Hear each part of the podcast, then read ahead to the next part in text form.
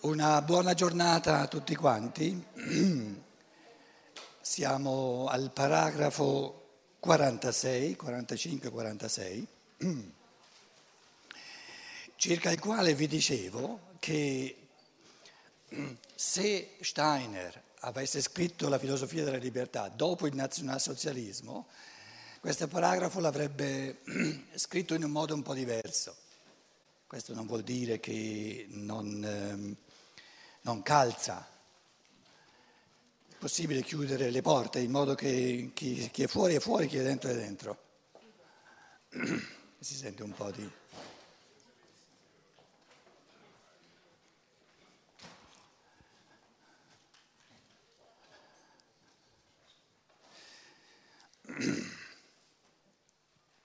Allora, dicevamo 45 che ci sono due tipi di moralità. Una moralità secondo legge, che si, mettere, che si mette in riga eh, secondo una legge prefissa, preconcepita, che già c'è, e una moralità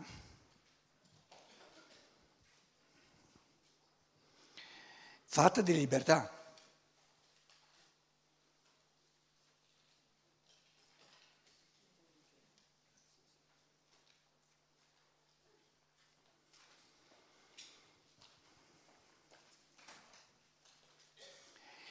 Propriamente morale, nel senso di moralmente buono, è solo ciò che è libero.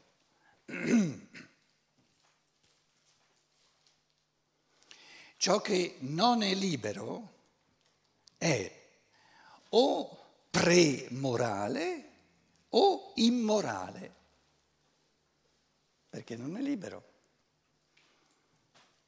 Allora, il non libero, per esempio tutto il fondamento di natura. Scrivo qui, il non... Ieri sera ho scoperto che va bene anche se cancello con i pannolini eh, bagnati perché beh, si può scrivere subito. Allora, eh, quindi non vi farò più pasticciate qui sulla lavagna. Il non libero.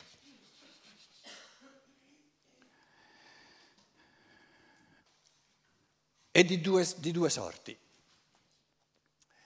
di due tipi, scrivo è di due tipi fondamentali, ben diversi, di due tipi. Tipo A,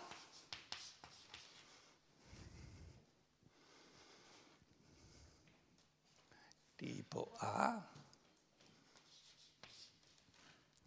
il non libero favorisce ciò che è libero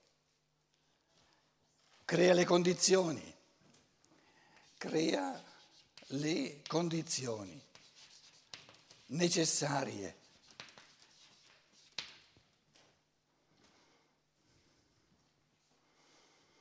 L'amore di un'altra persona che mi ama, per quanto mi riguarda, non è morale, non fa parte della mia moralità, di ciò che io creo liberamente, però eh, crea le condizioni necessarie, fa parte delle condizioni necessarie perché io possa libere, vivere in libertà.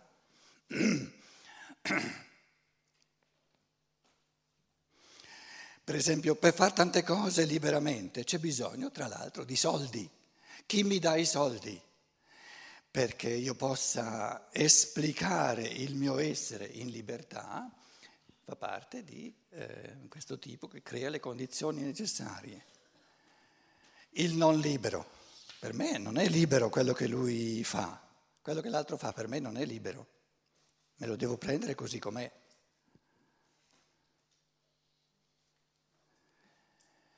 Tipo B si oppone alla libertà. Quindi l'opposto delle condizioni, si oppone alla libertà.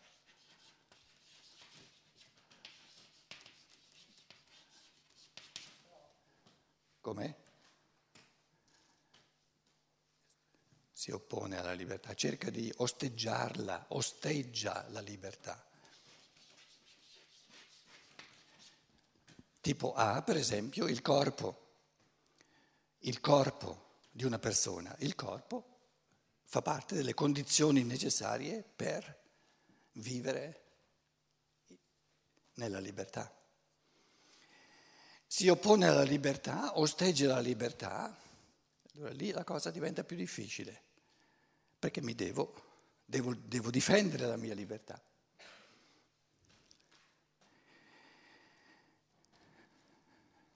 E vedremo oggi che il non libero, il, ciò che è non libero, adesso il libero,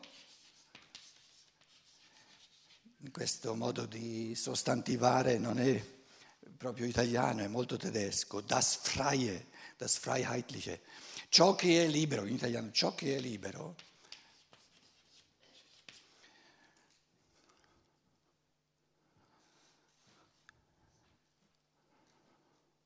è ciò che in questo momento non esiste in assoluto, perché può essere soltanto creato da me qui e ora, oppure non c'è. Questo è il concetto di ciò che è libero. O lo creo io in questo momento, in questa situazione di vita, qui e ora, oppure non c'è, oppure ometto. Quindi ciò che è libero, questo è il morale. Il mora- è il moralmente buono, ciò che è moralmente buono. Quindi di fronte al bene morale che è la creatività libera dello spirito umano, ci sono solo due possibilità. Nessun essere umano può agire contro la sua libertà, la può solo omettere. Quindi o crea liberamente e genera qualcosa che prima non c'era, anche se è un piccolo pensiero, non importa, oppure omette in questo momento di essere creatore. Omettere di essere creatore è il male morale. Perché? Perché non crea moralità, non crea il bene morale. E creare qualcosa di nuovo che non c'è mai stato, individualizzato, è il bene morale. Un altro bene morale non c'è. Quindi l'unico bene morale che c'è è lo spirito umano, la persona umana, creatrice, liberamente creatrice però non è costretta a essere liberamente, a essere creatrice, altrimenti non sarebbe libera. Quindi di fronte alla, al, al fatto morale, ciò che è libero è ciò che è morale. Deve essere omissibile, ciò che, ciò che è morale. Deve essere omissibile, altrimenti non sarebbe libero. Quindi nessuno di noi può agire contro la libertà. O la realizza o la omette. Se la realizza, la crea. Se, se la omette, la omette, non può agire contro la libertà. Aspetta un attimo che arrivo. Vi ho detto diverse volte eh, la, il bilancio dell'evoluzione umana, dove si tirano le somme nella logica del logos. La logica del logos è mm, storicamente tramandata nei cosiddetti Vangeli. I Vangeli contengono in quintessenza un estratto della logica del logos. Nella logica di questo logos, cosa c'è al giudizio finale? Come si fanno i conti, la resa dei conti? Non esiste nessun peccato di commissione nulla che gli esseri umani hanno fatto male, soltanto omissioni. Avevo fame, non mi hai dato da mangiare, avevo sete, non mi hai dato da bere. Nulla, fatto nulla di male. Hanno messo il bene che è la libertà.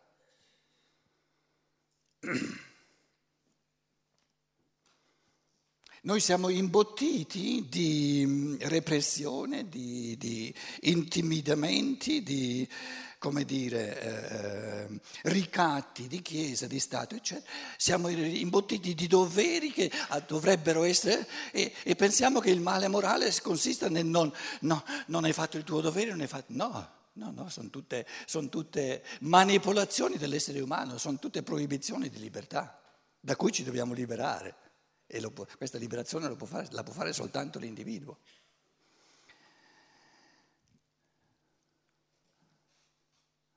Non esistono comandamenti, non esistono doveri. Esiste la proposta di vivere creando liberamente, ma non sei costretto a farlo. Questo bene morale, che è l'unico che c'è, devi avere la possibilità di ometterlo, altrimenti non sei libero.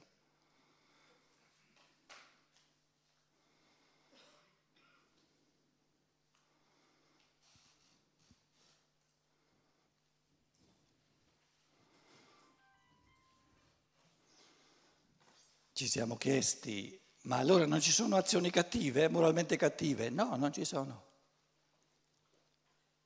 Una persona ammazza un'altra, non è l'azione che è cattiva, è l'omissione di amore che è moralmente cattivo. E il fatto di ammazzarlo fisicamente è la conseguenza. Ma il fattore morale non si trova nelle conseguenze, bisogna, bisogna acchiapparlo nella radice. Perché se questo essere umano non avesse omesso di diventare sempre più amante, non arriva mai a ammazzare l'altro. Non esiste. Muore più volentieri lui, come il tipo di duemila anni fa, che dice a Pietro, Pietro lascia la spada. Se qui uno dei due deve morire, chi, chi è meglio che muoia? Quello che più è voluto, no? L'altro dagli un po' di tempo ancora sulla terra che, si, che, che migliori.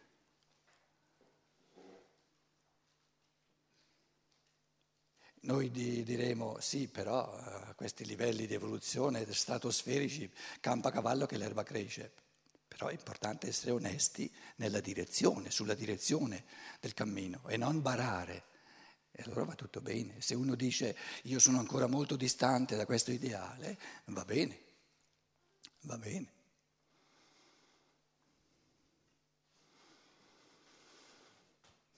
Si è risolto o veloce veloce? I dibattiti sono alla fine poi, eh?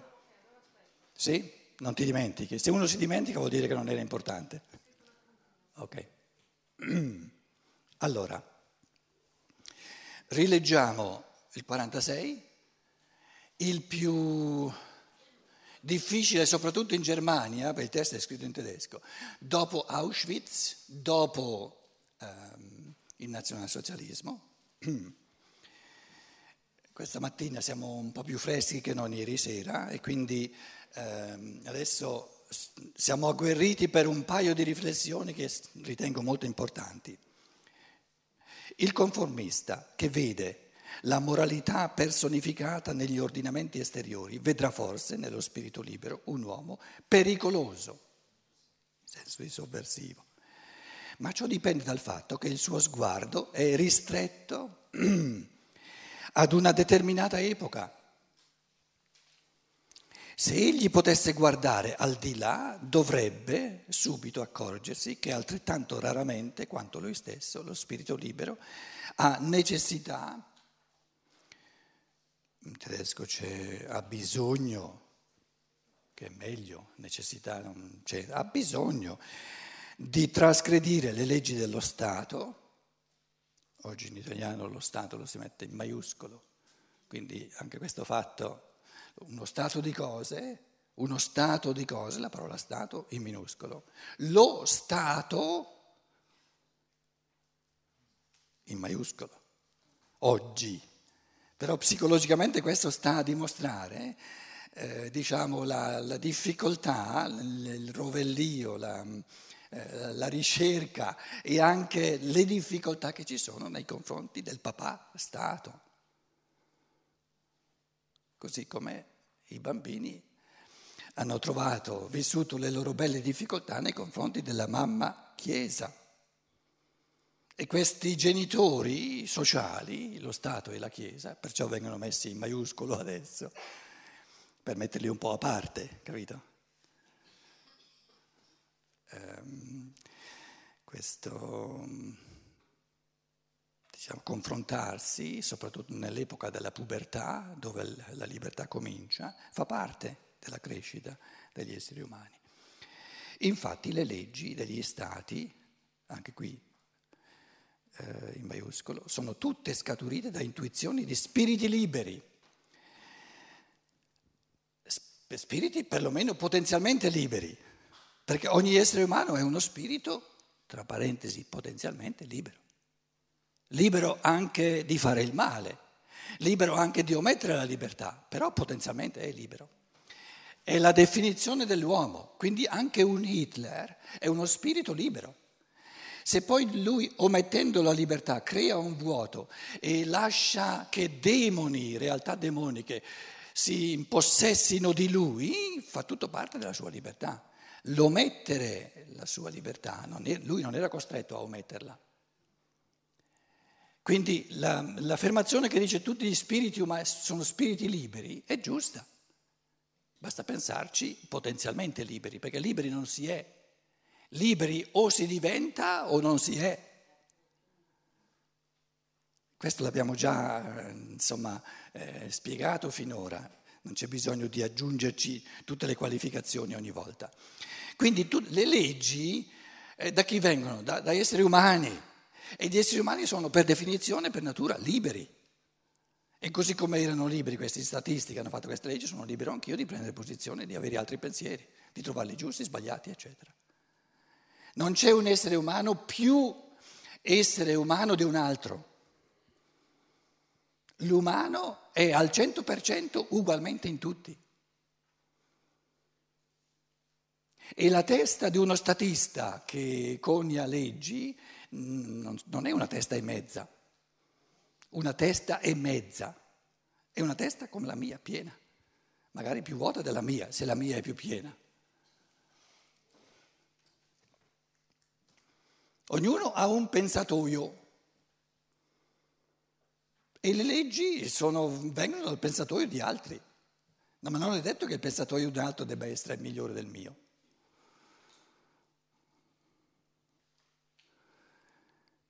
Mica perché è papa, no? Papa.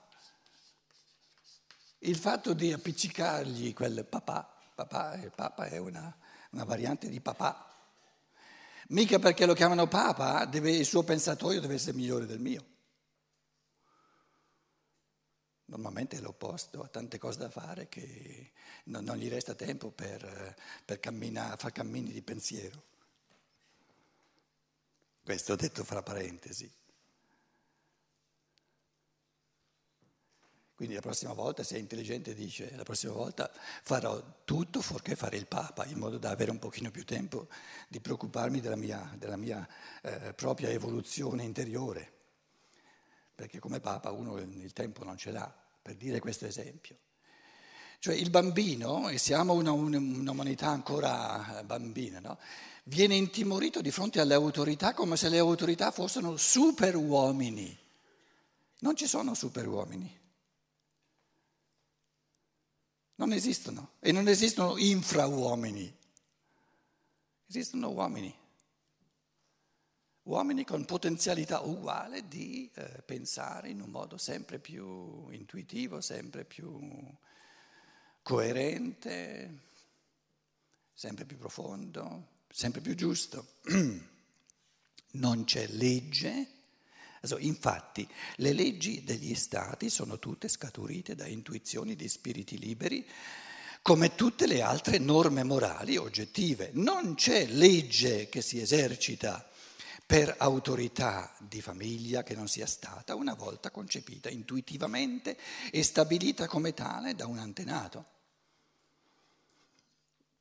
Anche le leggi convenzionali della moralità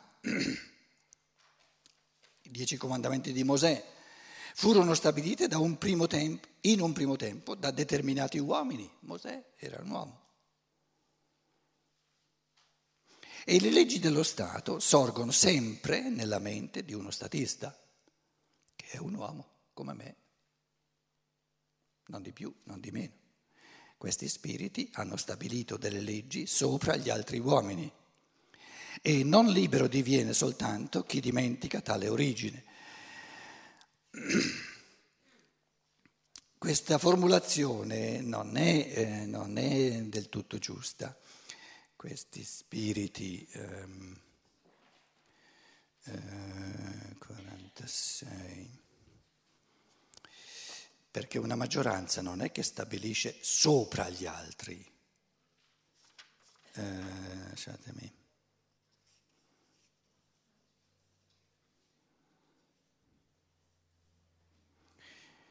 Ähm, diese Geister haben die Gesetze über die anderen Menschen gesetzt. Questi spiriti hanno posto queste, eh, queste leggi sopra altri uomini, però nel, nel, processo di legislazione si tratta di parlamentare, si tratta di discutere, si tratta di accordarsi e quando una maggioranza decide questa cosa andrebbe, andrebbe, mm, di questa cosa andrebbe fatta una legge, allora non è che io accetto qualcosa che certi esseri umani mi impongono, ma mi onoro la maggioranza, mi attengo alla maggioranza. Perché un'alternativa, ogni alternativa ad attenersi alla maggioranza è lesiva di molti più esseri umani che non, è, è, come dire, È più umano chiedere a una, minoranza di adeguarsi a una maggioranza, però una, una maggioranza che argomenta per convinzione, non per potere, che non esigere da una maggioranza che si adegui a una minoranza, proprio perché gli esseri umani sono tutti uguali. Com'è? Sì, però eh, non, il, eh, mi, mi, mi, come dire, eh, ich wehre mich, mm, reagisco allergicamente contro questo imporre, perché nel, nella libertà non ci sono imposizioni. L'assunto è che o la minoranza liberamente, non per imposizione, si adegua liberamente perché lo vuole alla maggioranza, oppure vive come imposizione ciò che imposizione non è.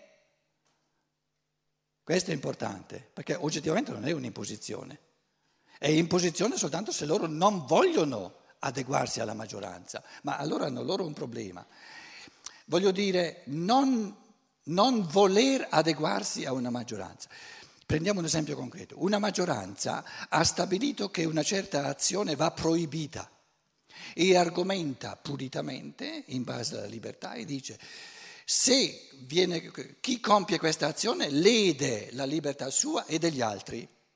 E una maggioranza, una minoranza dice no, non viene lesa la libertà. E sono padroni di pensarla così. Ora si vota e una maggioranza ha la convinzione non è un esercizio di potere, è un'espressione di convinzioni. Ha la convinzione che compiere questa azione è lesivo della libertà,